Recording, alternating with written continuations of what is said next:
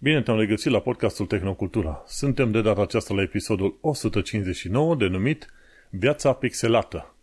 Gazda ta de astăzi este Manuel Cheța și, ca subiecte principale, avem viața fără placă video dedicată, baterii nucleare, nebunia AI continuă și, bineînțeles, 23andMe are necazuri. Și chiar înainte să încep podcastul acesta, chiar mă uitam să văd dacă înregistrez podcastul potrivit am partea de intro și mă uitam, zic, bă, ăsta e intro potrivit, este podcastul Tehnocultura. Suntem la episodul 159, dar mai înregistrez și episodul, uh, nu numai episodul, ci podcastul, Un român în Londra, unde am ajuns la episodul 289, ceva de genul ăsta. Și la un moment dat, după ce faci suficient de multe episoade sau podcasturi, nici mai știi bine care, care podcastul înregistrezi sau care episod propriu zis.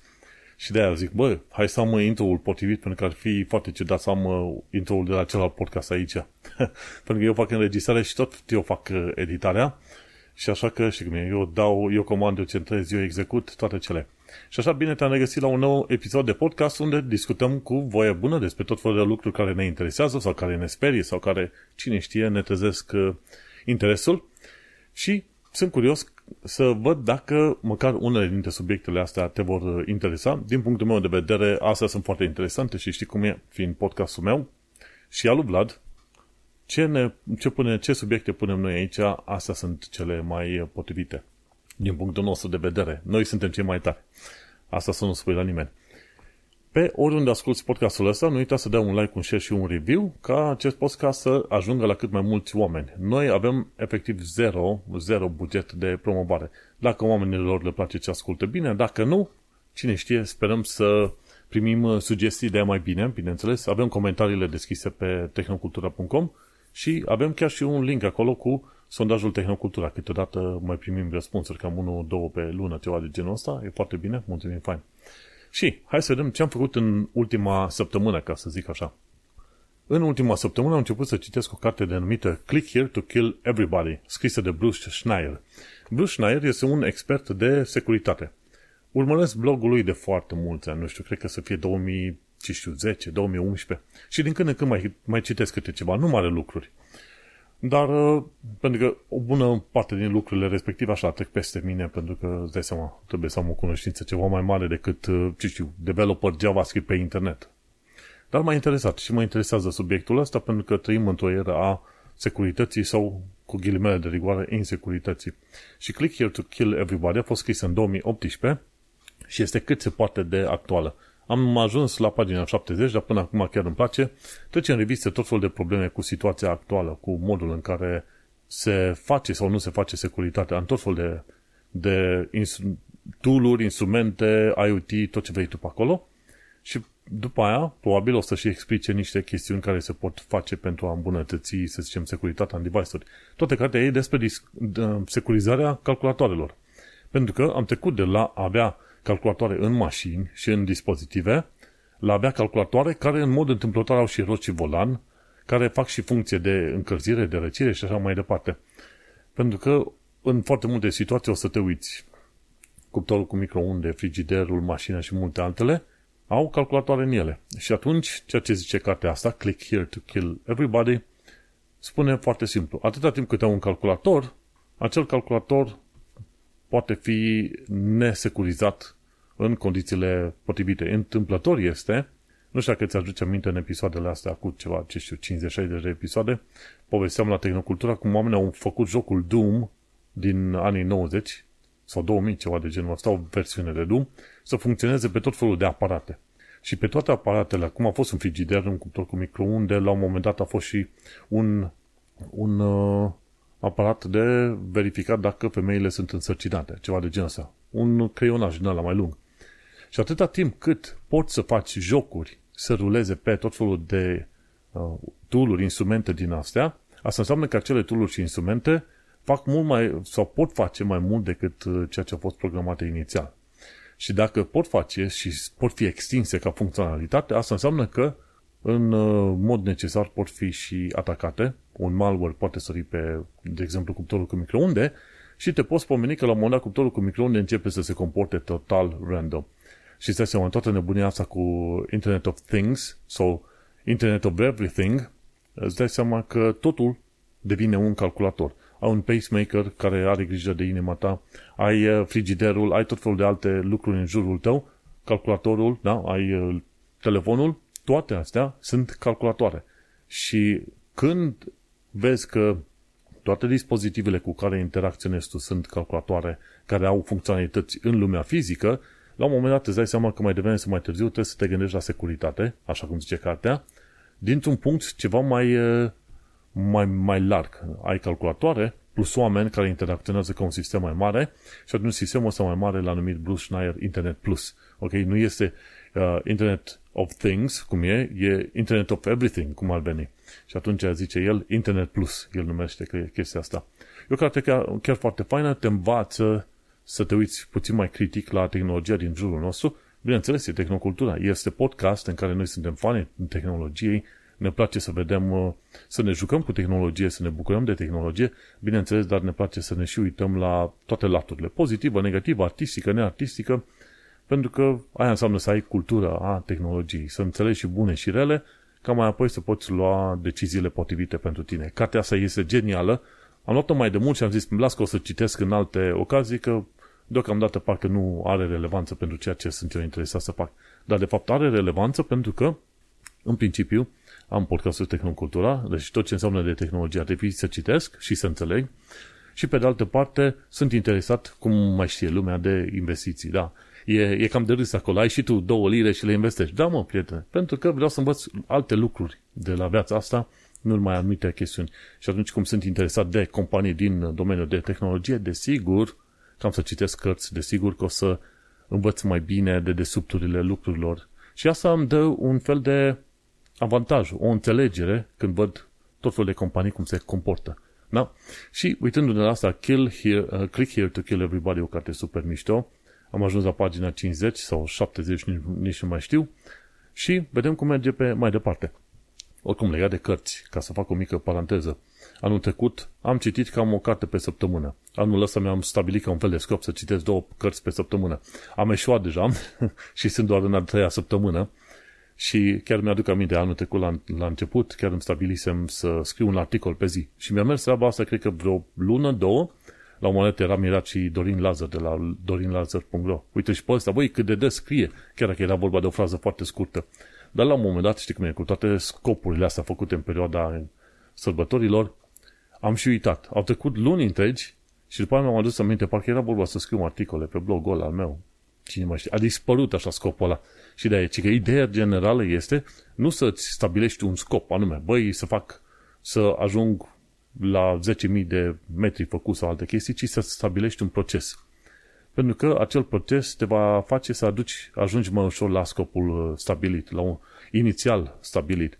Și așa că anul ăsta la altul nu mi-am stabilit niciun alt scop în afară de cel cu două cărți pe săptămână, am eșuat și atunci mă reîntorc la gândirea respectivă. Băi, hai, hai să îmbunătățesc procesul și mai apoi, dacă am, bună, am uh, îmbunătățit procesul, poate scopul va fi cât de cât mai, mai aproape. Și atunci pe asta să mă ghidez eu anul ăsta.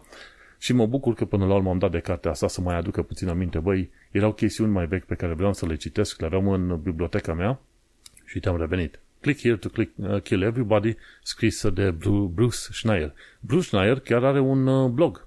E schneier.com și acolo chiar uh, de curând a publicat un articol foarte, foarte scurt despre Story, uh, o poveste a Mirai Botnet, botnetului Mirai și ce, ce dezastru a făcut acum vreo, acum vreo câțiva ani de zile, când prin 2016. Super, super, super tare.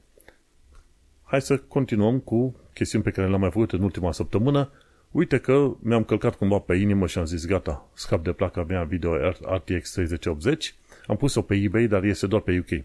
Nu vând în altă parte pentru că nu prea vreau eu să mă ocup cu transportul în alte țări și alte chestiuni. Așa că am pus starting bid 200, sunt bucuros să vând la 650 și gândește-te, am luat-o, nu neapărat o țeapă, dacă pot să numesc țeapă, m-am țăpuit singur, pentru că am dat la un moment dat în 2000, când să fie, în 2022, dacă mai țin minte, sau 21, nici mai știu. Trecut timpul, am dat și eu 1100 de lire pe ea și mă bucur să iau jumătate.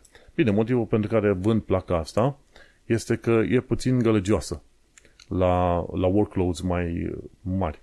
Dacă ești în camera ta separat, e totul foarte bine că ai căștile pe urechi și nu te deranjează. Dar cum uh, am biroul în uh, sufragerie sau în living, cum se spune, dai seama, se duce sunetul peste tot.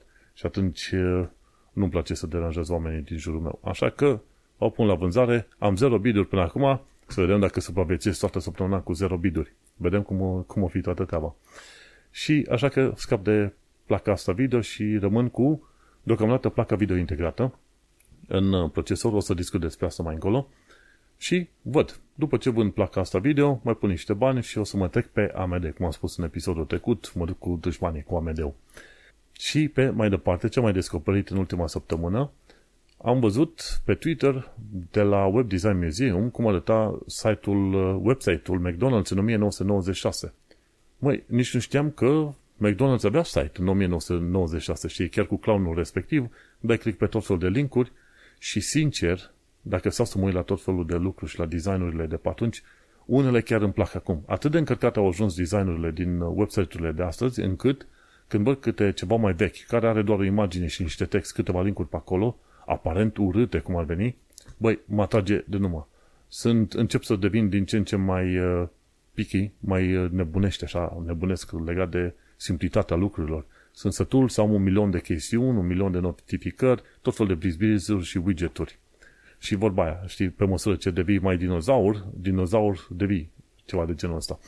Și da, mi-a plăcut. Când te uiți în filmulețele de prezentare cu McDonald's, vezi că e un site destul de simpluț, câteva linkuri pe acolo, nu are design pretențios, dar își face treaba. Și nu înseamnă că le mai bine, dar mă duce cu gândul la un design simplu de website-uri și pe care îl apreciez foarte mult. Next one.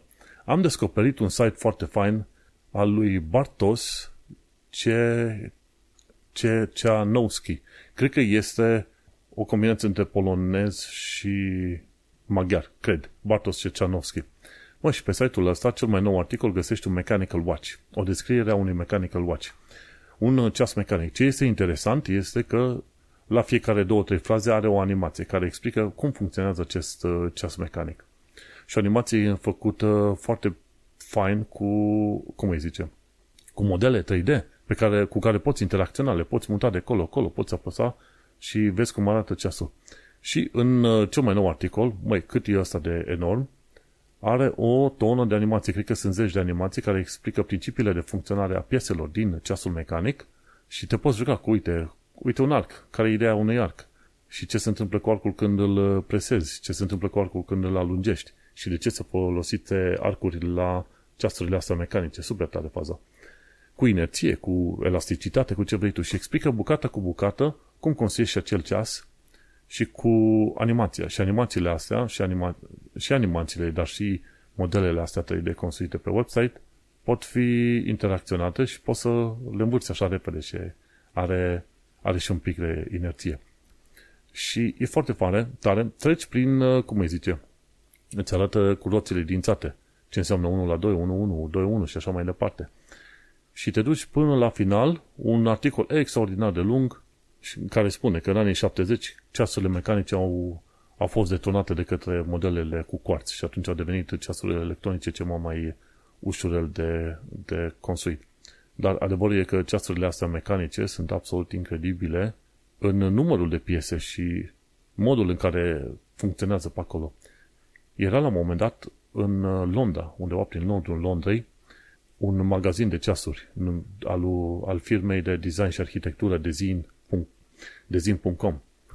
Și în urmă cu an bun, prin 2011-2012, descoperisem website-ul și am zis, uite, au ăștia și ceasuri, mă duc și eu să-mi cumpăr un ceas mecanic de la ei cândva. M-am mutat pe în Londra în 2000, când? 2015? Uite că am și uitat că m-am mutat.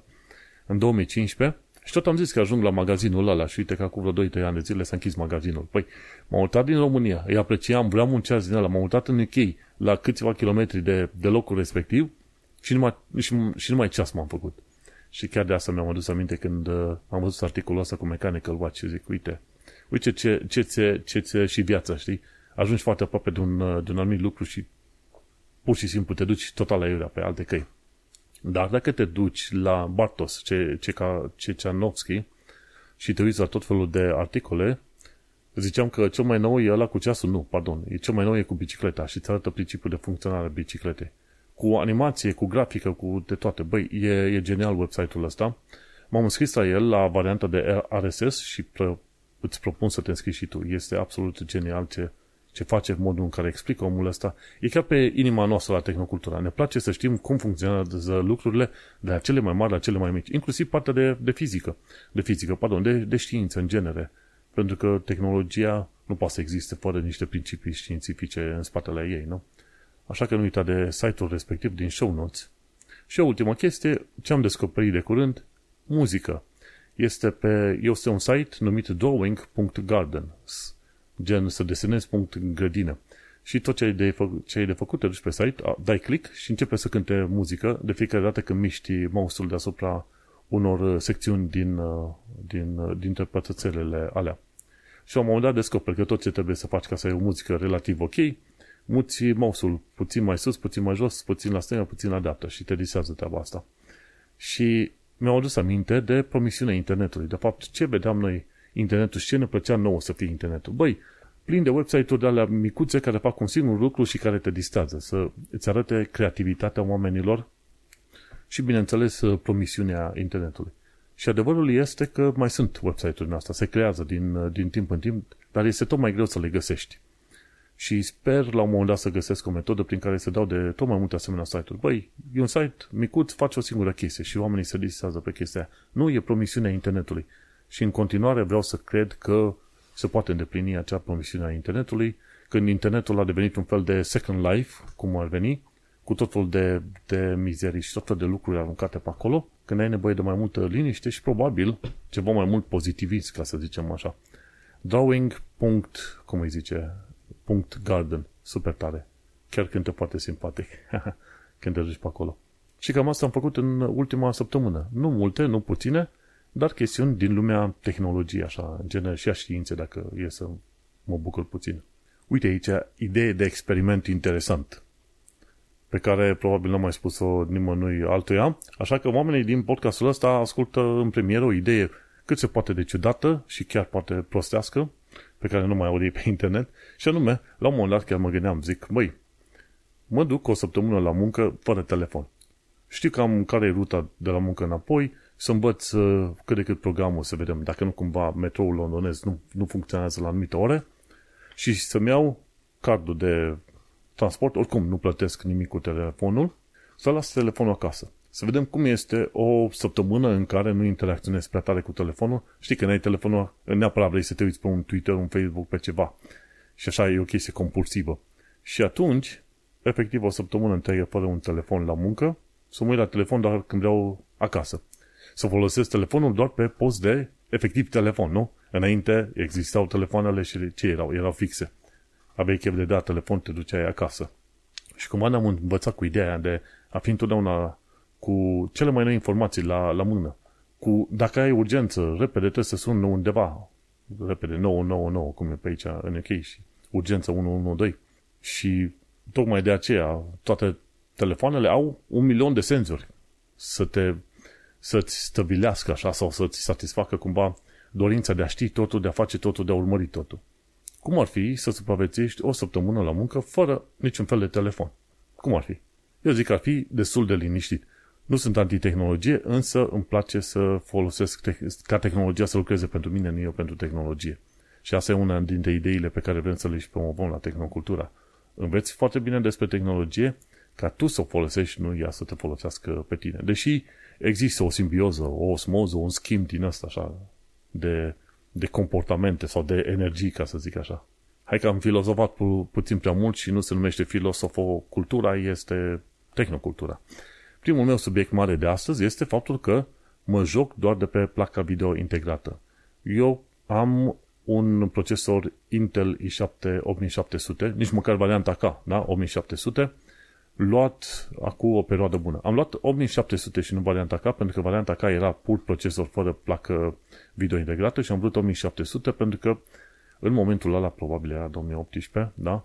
În momentul respectiv, încă nu aveam toți banii pentru a cumpăra o placă video nouă. Și am luat până la urmă un RTX 2070. Și de aia, acum, am un Intel i7 8700, da? Cât?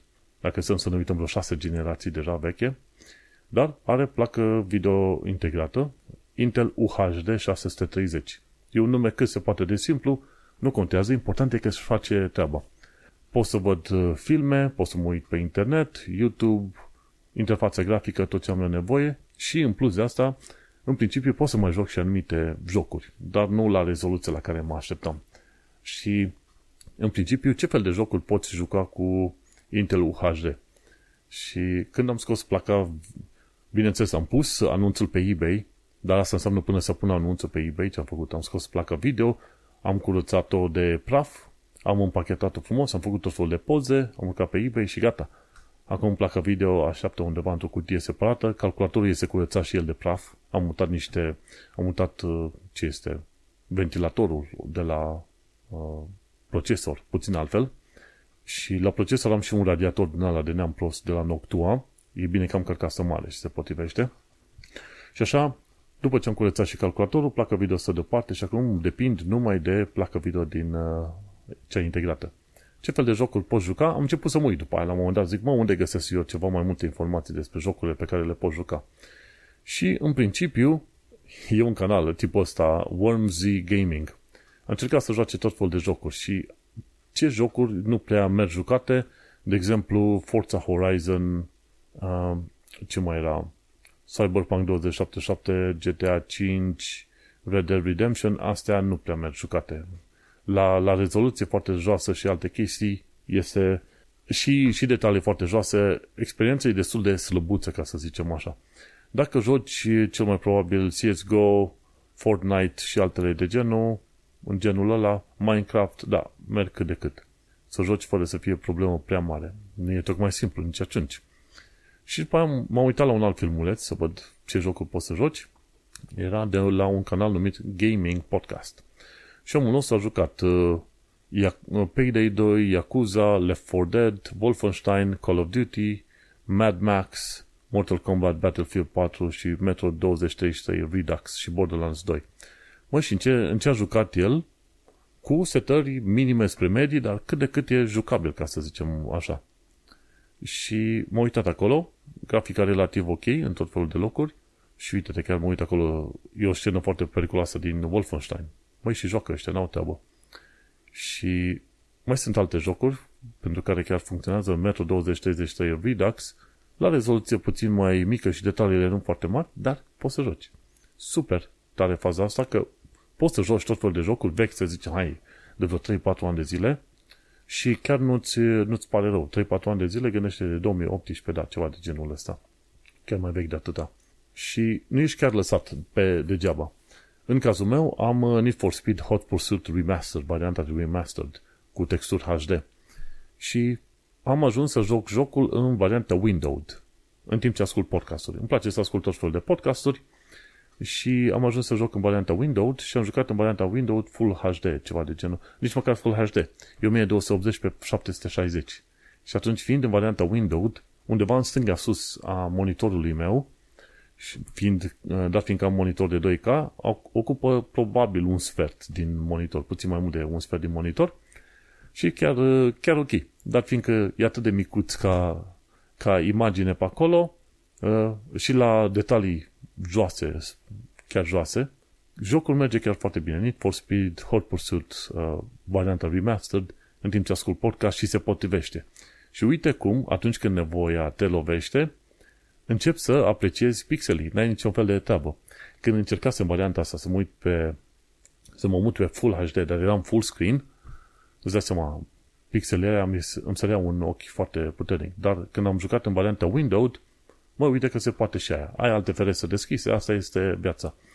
Dacă, vezi, să te duci la modul extrem, poți să faci chestia următoare. Asculți desktop-ul tău să fie negru tot. Ascunzi tot fel de iconițe și îți pui chestia asta Windows în mijlocul desktopului, te apropii cu scaunul foarte aproape și zici, băi, ăsta este monitorul pe care l-am și așa mă joc cu detaliile pe care le-am pe acolo și s-ar putea să fie ok. Și sincer, s-ar putea să te înveți. Și cum e? Când, când nevoia te lovește, accepti și te duci pe mai departe, știi? Dar uh, aia e, poți să joci ceva jocuri, vechi de vreo 5-6 ani de zile, dacă nu chiar și mai, și, mai, și puțin mai noi, tot ceea ce e de făcut pe un Intel UHD 630 sau pe tot fel de plăci din asta integrate este să accepti faptul că va afișa mai puține detalii, efectiv. Sau poți să joci în modul Windows dacă nu te deranjează prea tare. Știi cum este? Vom trăi și vom vedea până în alta, eu sunt chiar foarte, foarte mulțumit cu ceea ce am pe aici și faptul că până la urmă am luat decizia respectivă de a avea un uh, procesor de la Intel, dar care are și placă video integrată. Chiar luasem o pauză de cafea acum, pentru că vorbind de unul singur și agitând așa cuvinte în aer, e destul de obositor. Nu aș fi fost bun de angajat la call center. Nu, probabil oamenii mă dădeau afară foarte, foarte repede. Și luând așa pauză, o pauză de cafea, ca să-mi odihnesc și eu corzile vocale și creierul, ceva de genul ăsta, chiar mi-am adus aminte că unul dintre altele motive pentru care am podcast este să ventilez cumva, să povestesc chestiuni despre chestiuni care m-ar fi interesat, dar nu prea găsesc cu cine. Deși în jobul meu de front-end developer, la muncă, bine, e mai mult full stack în ultima perioadă, Deși la muncă avem uh, programatori, da? Și programatorii aia, în mod întâmplător, sunt și ei gamers, sunt și ei interesați de tehnologie și așa mai departe. Și așa mai apuc și în anumite pauze de masă, mă întâlnesc cu colegi, băi, ce mai jucat, ce ne jucat, hai să discutăm despre cripto, NFT, tot fel de prostii din astea bagatele și mai, mai apucăm să mai discutăm pe acolo, dar nu chiar de toate subiectele care m-ar interesa. Și așa îmi rămâne podcastul să discut despre chestiunile despre care aș discuta, dar nu mă întâlnesc cu prieteni sau amici la o bere. Băi, ce ai mai făcut în ultima perioadă sau ceva de genul. Asta e și ideea podcastului. Doi oameni la o bere, discutând despre chestiunile care îi interesează. Mergând pe mai departe la următorul subiect, iarăși ceva ce mă interesează, de la Sabine Hosenfelder am aflat despre baterii nucleare și mă, mă fascinează treaba asta pentru că ne-am discutat foarte des de faptul că energia nucleară dacă primea atenția pe care alte tehnologii au primit-o de-a lungul timpului, în momentul de față ne putea da foarte multe chestiuni super interesante, gen inclusiv ce vor să facă chinezii în perioada asta, să ai o baterie de telefon, dar să fie nucleară. Deocamdată există baterie din asta nucleară, e inventată de chinezi și în, în alte laboratoare, dar generează foarte, foarte puțină putere comparativ cu ceea ce ai nevoie, gen câte 100 de milivați față de 3 sau 5 W cât are nevoie un telefon în mod normal. Și vezi, dacă se investea suficient de mult, uh, ce știu, bani, tehnologie, energie în resurse, în linia asta de uh, cercetare, cuvântul nuclear nu mai părea un cuvânt uh, multar și de speriat și alte chestii, nu?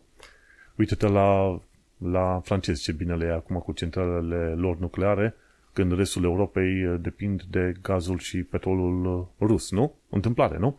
Și atunci, uite-te că mă bucură când văd chestiuni de genul ăsta. Sabine Hausenfelder chiar a vorbit despre bateriile nucleare și îmi, și îmi place că ei cumva în sentimentul nostru, ori noi suntem în sentimentul ei, nici nu știu ce să zic. Noi aici avem un loc special în podcastul ăsta pentru Sabine Hausenfelder, așa că știi cum este. Vrem să, chiar acum vreau să vorbesc și despre faptul că se inventează mai multe tipuri de baterii nucleare. Trebuie să ne gândim, există tehnologie deja în lucru și ne putem bucura de chestia asta. Și Printre cele mai promițătoare, cum ar veni, ar fi acele, o baterie numită Beta Volt. Beta Volt inventată de chinezi în momentul de față și la un moment dat ea, Sabine Hosenfelder explică foarte multe chestii legate de, de ce ar trebui să fie aceste, cum îi zice, baterii nucleare. Și există fie baterii nucleare care își generează, să zicem, căldură și pe baza căldurii atunci generezi un curent electric fie baterii nucleare care merg pe, pe modul mai direct.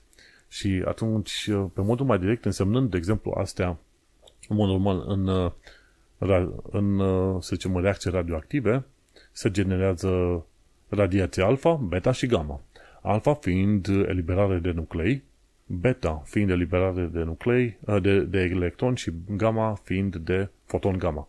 Și atunci, și când se întâmplă, când ai o explozie nucleară în zona ta, radiația alfa și beta, te poți apăra de ea dacă te bagi într-o clădire și ești, ești ok.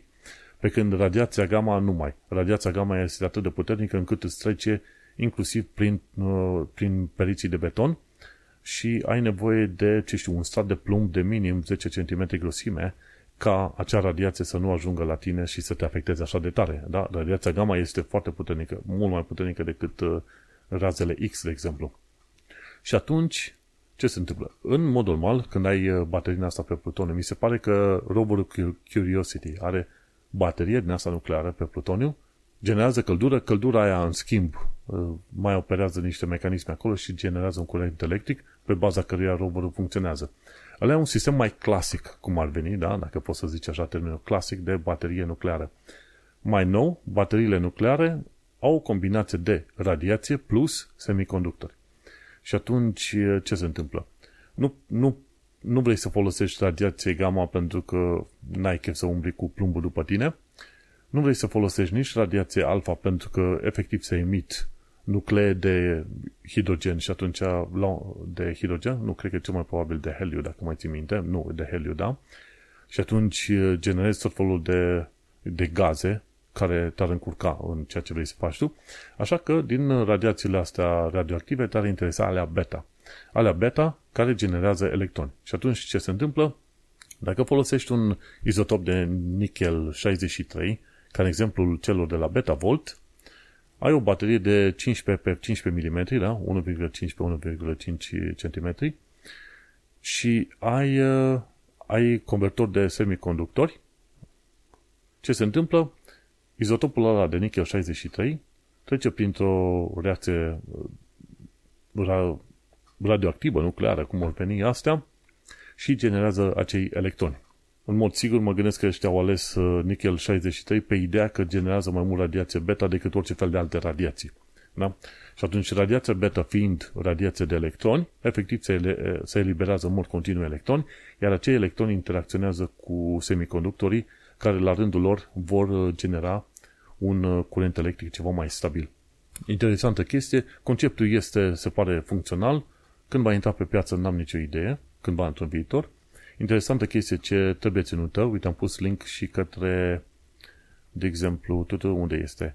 Către site-ul lui uh, uh, Steven Novella, care e, face debunking de tot fel de mituri și aici chiar a, chiar a, chiar a vorbit despre beta voltaic batteries și el spune, mă, trebuie să fim atenți că aceste baterii beta voltaice generează electroni în mod continuu și asta înseamnă că un curent electric va fi generat în mod continuu și va trebui să vezi ce faci cu acel curent, uh, curent electric. Va trebui să îl trimiți pe undeva. Există un flux de electroni care se mișcă, va trebui acel curent electric să-l trimiți undeva. Și atunci e posibil ca o asemenea baterie beta-voltaică să fie încorporată într-o baterie mai mare de telefon. Dar, uh, dar fiindcă, în momentul de față, o asemenea baterie generează extraordinar de puțin de puțină putere, da? chiar la final parcă zicea la un moment dat în articolul ăsta, ai de-a face cu... ai de aștepta, da? Vezi? se generează 100 de microwați, iar un smartphone are nevoie de 3 până la 5 W. Și atunci este 100 de microwați, da? Nici măcar un watt, nici măcar un miliwatt, ci 100 de microwați. Da? Și atunci mai e de lucrat până acolo. Dar, știi cum este?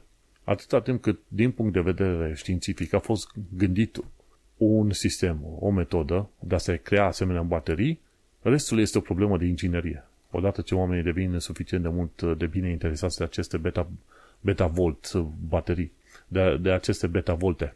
Sau cum, hai să găsim, în, hai să inventăm la Tehnocultura un plural pentru beta, bateriile beta volt și uh, zicem uh, bate beta. În fine, beta volt, baterii, beta volt, treaba este că va dura probabil 50 ani de zile până când vom vedea cât de cât niște chestiuni de astea folosite în mod practic pe undeva, dar vezi, asta înseamnă să se investească undeva unde trebuie energie, să zicem, resurse, bani. Și eu sunt foarte, foarte bucuros că există cercetare în direcția asta și trebuie să și continue. Pentru că, gândește-te, dacă vrei să stabilești inclusiv baze pe lună, este fain să ai acele panouri solare, panourile solare și tehnologia asta evoluează și devine din ce în ce mai bună, încât poate să genereze curent electric și din infraroșii, dar uh, poate ai nevoie și de o altă sursă ceva mai, mai stabilă într-un fel și anume ar fi această, acest, uh, izo, acești izotopi radioactivi. Beta Volt, caută și tu pe net, vezi cum este treaba, sper că vor apărea cât de curând și cumva visul meu ar fi să văd până la urmă și mașini cu baterii atomice care nu explodează chiar când au uh, accidente. Da? Oamenii sunt foarte speriați de chestiile astea. Și dacă avem baftă în noul ăsta secol, poate, poate chiar vom vedea tot felul de tehnologii care folosesc baterii nucleare, care efectiv nu mai sperie lumea și uite, care funcționează într-un mod în care te-ai așteptat tu. Foarte tare faza asta și cam, cam atâta vreau să zic despre subiectul ăsta. Chiar mă bucur. Haide la alt subiect. Uite, cu toate că eram mare fan Adam Savage și cu Mythbusters, Cumva l-am ratat. Efectiv, l-am ratat pe omul ăsta pe YouTube și îmi pare atât de rău că nici nu știu ce să mai zic, știi, să pun cenușă în cap. Și am, cum am descoperit canalul lui, unul dintre cele mai noi filmulețe era promovat la un moment dat undeva în dreapta în sidebar. Și el, când? Acum două luni de zile a făcut un filmuleț în care se uita în interiorul unui cablu de USB-C de la Apple. Cablul ăla costă 130 de dolari. Mă, și zic, hai să văd despre ce este vorba în toată povestea asta. Și când, când mă uit mai bine pe acolo, uite mă că e vorba de Adam Savage, de acel Adam Savage de la Mythbusters. Zic, băi, și mi s-a, chiar mi s-a făcut ciudă. Zic, mă, cum, cum am putut să ratez pe omul ăsta? Că face tot, tot fel de chestii, de filmulețe în astea educative în continuare. Și, acum întrebarea era, care este diferența între cablul USB-C de la Apple, de 130 de dolari, și un cablu de 10 dolari și un cablu de 3 dolari. Și în filmulețul respectiv, cât este? Dacă stau să mă uit bine, 21 de minute, dar merită acele 21 de minute.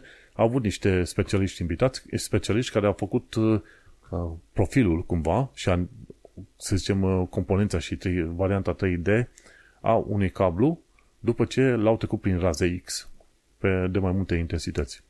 Și ce ți arată acolo? Ți arată foarte bine diferența între un cablu de USB-C de la Apple și de la alte, de la alte companii ăla de 10 și de 3, alea alte de 10 și de 3, îți permiteau doar să încarci, să încarci, să zicem, laptopul, telefonul, ceva de genul ăsta. Nu mare lucru.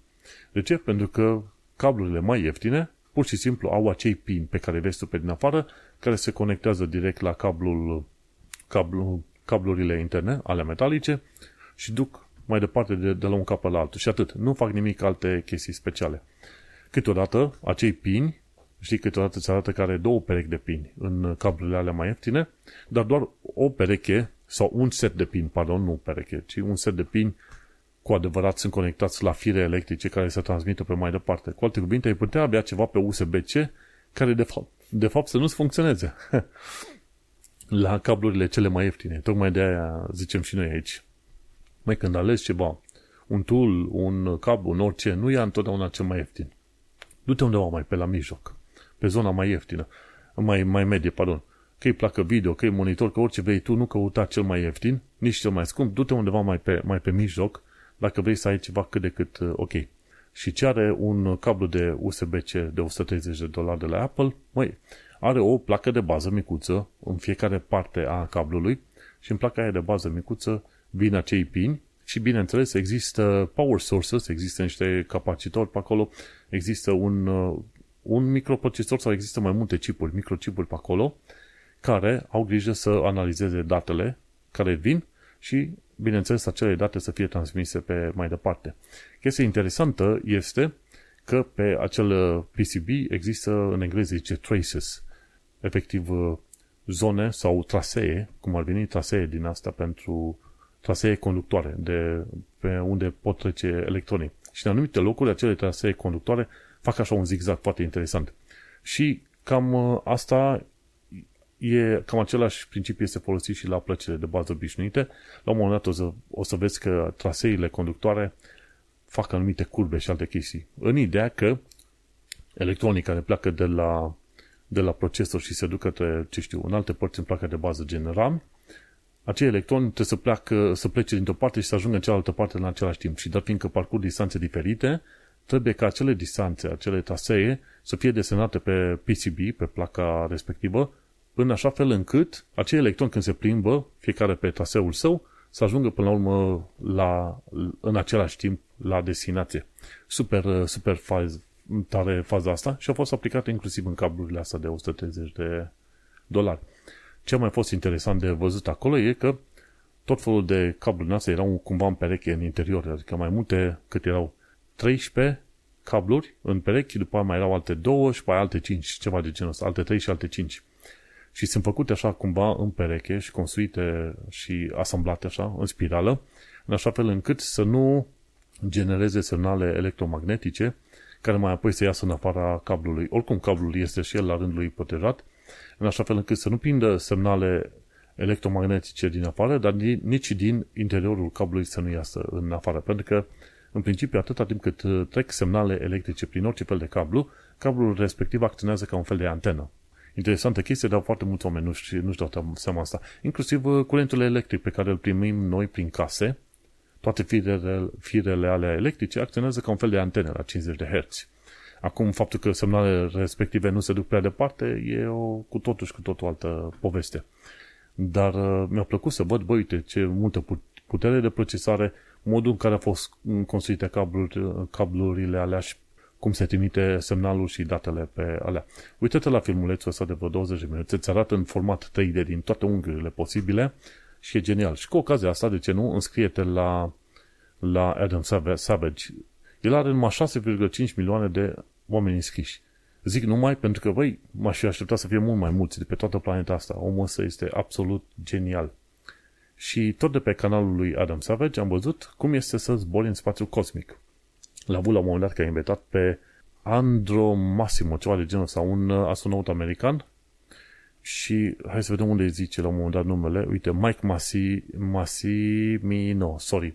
Mike Massimino. Și chiar Mike Massimino povestea la un moment dat, mai când ești în spațiu și încă funcționează motorul rachetei, ai la 3G, uh, efectiv e accelerație 3G și efectiv nu poți să-ți ridici mâinile de pe scaune pe acolo.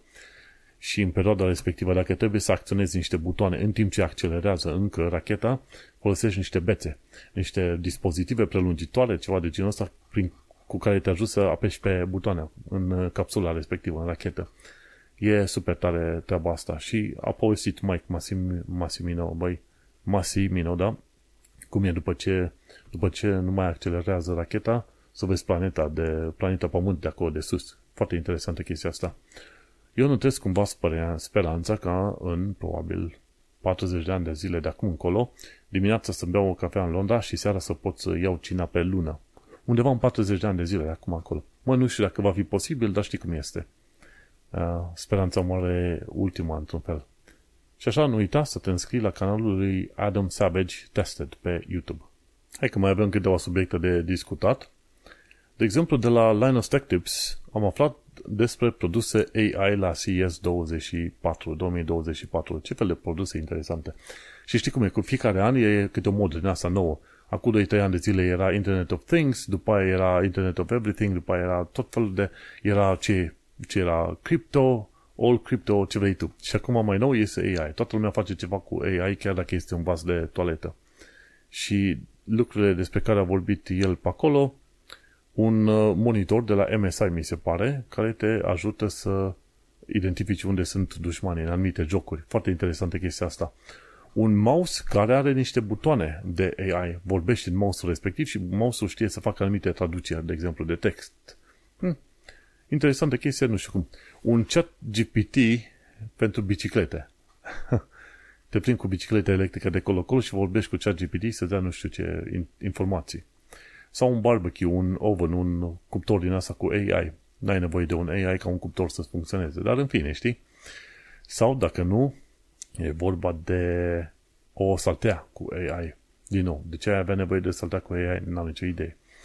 Uh, un recorder cu AI, din nou, ăla poate fi bun ca să facă un fel de trans- transcriere de text. La tot felul de podcasturi ai variante audio, dar n-ai partea de text. Și sincer, aș vrea să am uh, posibilitatea să am și banii să plătesc echipe care să facă transcriere de text, ca apoi oamenii care nu aud, măcar să citească sau n-au chef să asculte, măcar să poată citi transcriptul de la podcastul. Dar deocamdată nu, cum nu ne permitem, nu-mi permit, rămâne să cum îi zice, să vedem când evoluează tehnologia AI suficient de mult încât să ascultă textul și să genereze un text uh, suficient de bun. Vom mai trăi și vom mai vedea. Și un uh, bartender, e barman, un AI barman, la fel. Uh, sunt curios ce o să iasă. Cred că din toate chestiile astea prezentate de Linus aici, cel mai interesant mi s-a părut uh, ăsta cu AI Cheat, monitor, cu monitor care îi spune, băi, uite-te cum e monitorul respectiv, are procesor AI în, integrat în el, pe acolo. Deci nu ai, are nicio treabă cu jocul tău, dar din imaginile pe care le prezintă, poate să stea niște indicii. Acel AI mouse poate da, poate nu. Bicicletă cu ChatGPT poate da, poate nu, pentru că te-ar putea ajuta pe acolo și cam atât. Și Conversation Recorder. Asta mi se par relativ utile dacă ar fi treaba asta acum. Cumva anul ăsta și anul trecut a fost AI, nu știu cât va mai continua moda asta, oricum, dacă într-adevăr sunt foarte serioși, AI-ul va deveni puț- pur și simplu ca telefoanele mobile. 1-2 ani de zile toată lumea e fascinată și nebunită și după care tehnologia e atât de bine stabilită încât uh, nu te mai fascinează așa de tare de la un an la altul.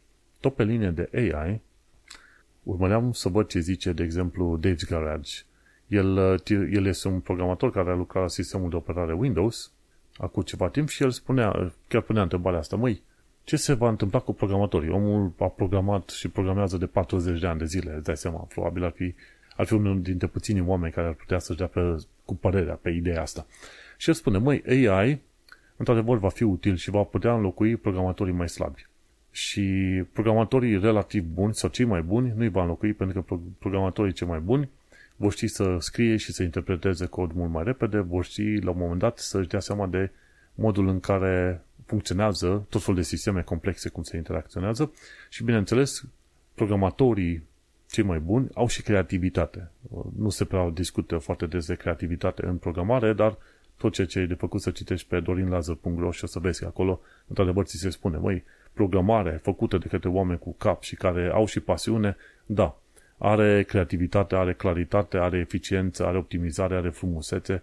Poți să-ți dai seama de un cod scris frumos și gândit frumos de oameni și de o soluție la care a ajuns, băi, zici, băi, omul ăsta a avut imaginație și uite ce frumos este. Poți să ai un cod care este frumos.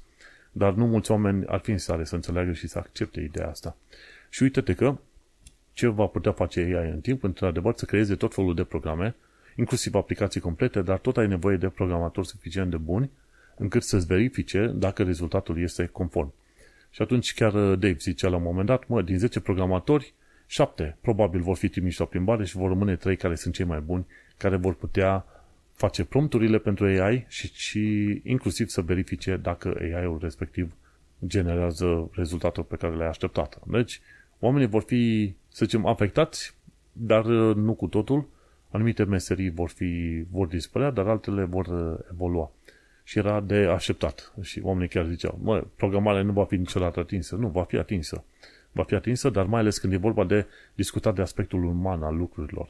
Dar deocamdată AI nu înțelege ce înseamnă a fi om, ce înseamnă a, a avea anumite orientări de ce îți place mai mult uh, culoare verde versus roșu și chestii din asta. Deci tot felul de chestiuni legate de oameni, de cerințe de programe care să satisfacă nevoile umane, chestiile alea încă în continuare e nevoie de programatori cât de cât învățați care să traducă acele cerințe de la product manager în cerințe pentru program și pentru AI și așa mai departe. Deci jobul unui programator nu va dispărea, se va transforma și va fi mai mult orientat pe latura umană. Bineînțeles, ai nevoie să știi și partea tehnică chiar, chiar foarte bine, pentru că atunci când primești în brațe o parte de cod, s-ar putea să zici că gata, este bună, nu mai trebuie să lucru eu, dar de fapt trebuie să fii foarte, foarte critic. Deci da, Programatorii în principiu sunt ok. Ce am mai aflat de curând de la, tot pe linie de AI așa, de la Anastasia Intech, este că există o firmă nouă numită, o, nouă pentru noi așa, Aleph Alpha, undeva din Germania, și care probabil e făcută de niște tipi din uh, Polonia sau Lituania, care se gândesc la construirea unui AGI, Artificial General Intelligence. Nu știu până la, până la urmă dacă le merge, dar este Aleph Alpha și ei se gândesc la următorul pas, dincolo de ChatGPT, de LLMs și ce avem noi în zilele noastre.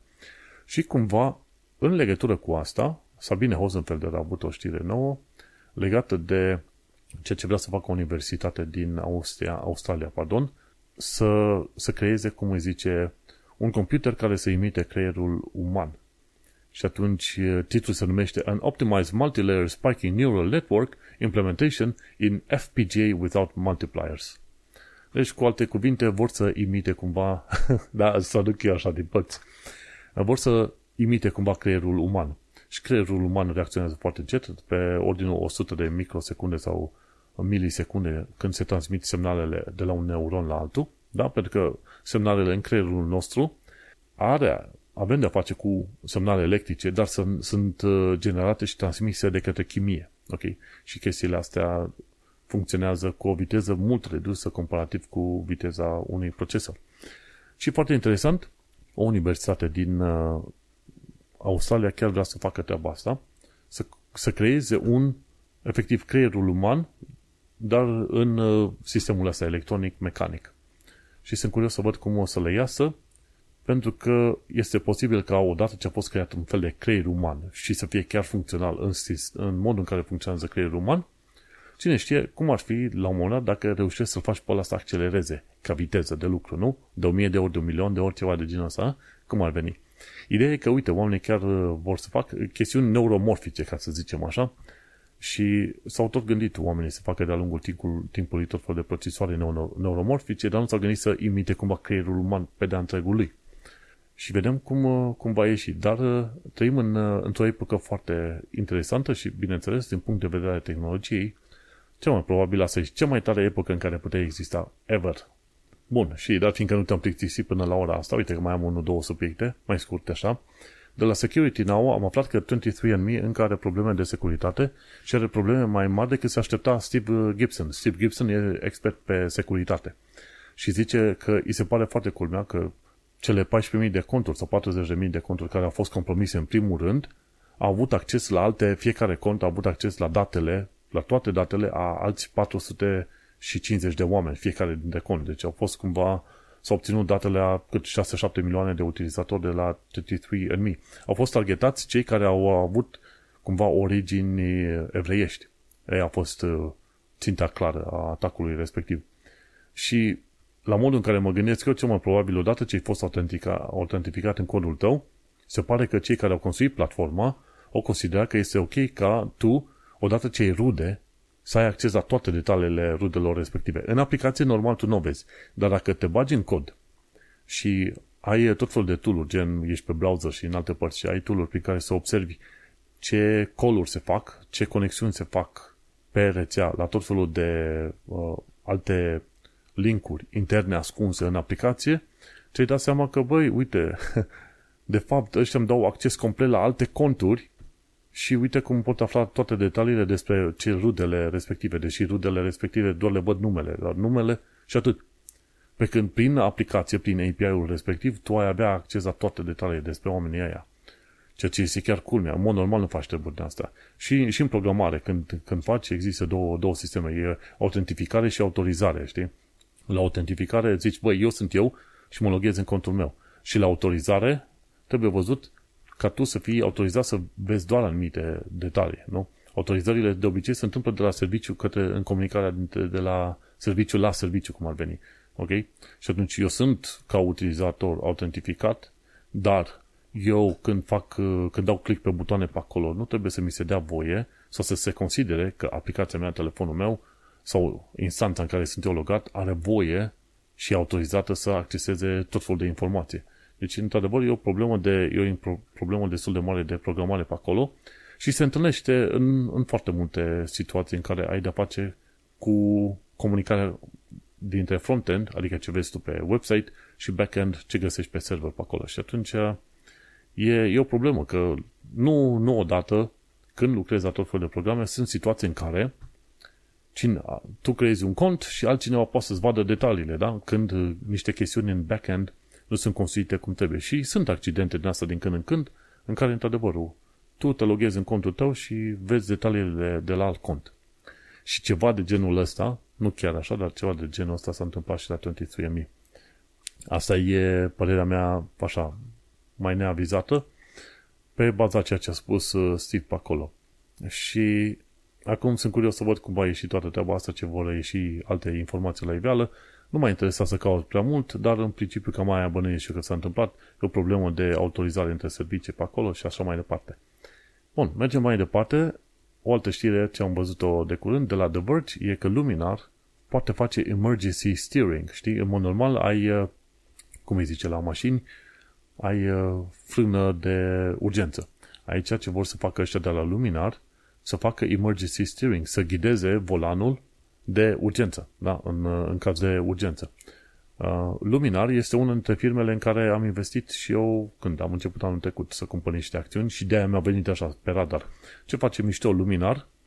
E, creează un, are un LiDAR, ei creează efectiv uh, microchipul și senzorul și uh, generatorul de laser și LiDAR și pe de altă parte ei folosesc și un sistem uh, AI numit Iris Plus care îi permite să interpreteze semnalul ăla de la LiDAR și să-și dea seama ce fel de obiecte sunt pe acolo și cum e.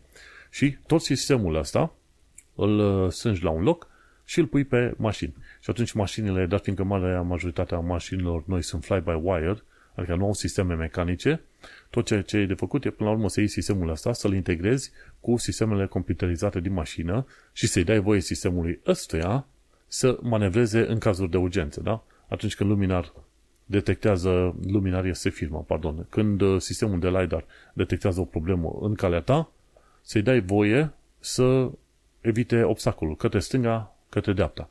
La CES 2024 au, chiar au fost și au demonstrat tehnologia asta și pare că cel puțin în setările astea de laborator funcționează. Vom trăi și vom vedea. Promisiunea este destul de mare, ci că ar fi cel mai tare pe, pe linia asta de LiDAR detection. Ce am descoperit de curând e că uh, GM, General Motors, Mercedes și Mercedes cred că face parte din concernul GM și alte firme gen uh, Volvo și ce mai sunt alte firme, au renunțat la propriile lor servicii de LiDAR și încep să cumpere servicii de la Lumina, de la tipii ăștia. Vedem cum va, va ieși pe viitor, dar uh, e o chestie nouă să vezi că îi permiți unui sistem de asta de detecție să preia controlul asupra mașinii tale și mai apoi să evite un anumit uh, obstacol când îl vede. Ceea ce mă mire pe mine foarte tare la Tesla, de exemplu, e că tipii ăștia vor să facă doar pe semnale vizuale.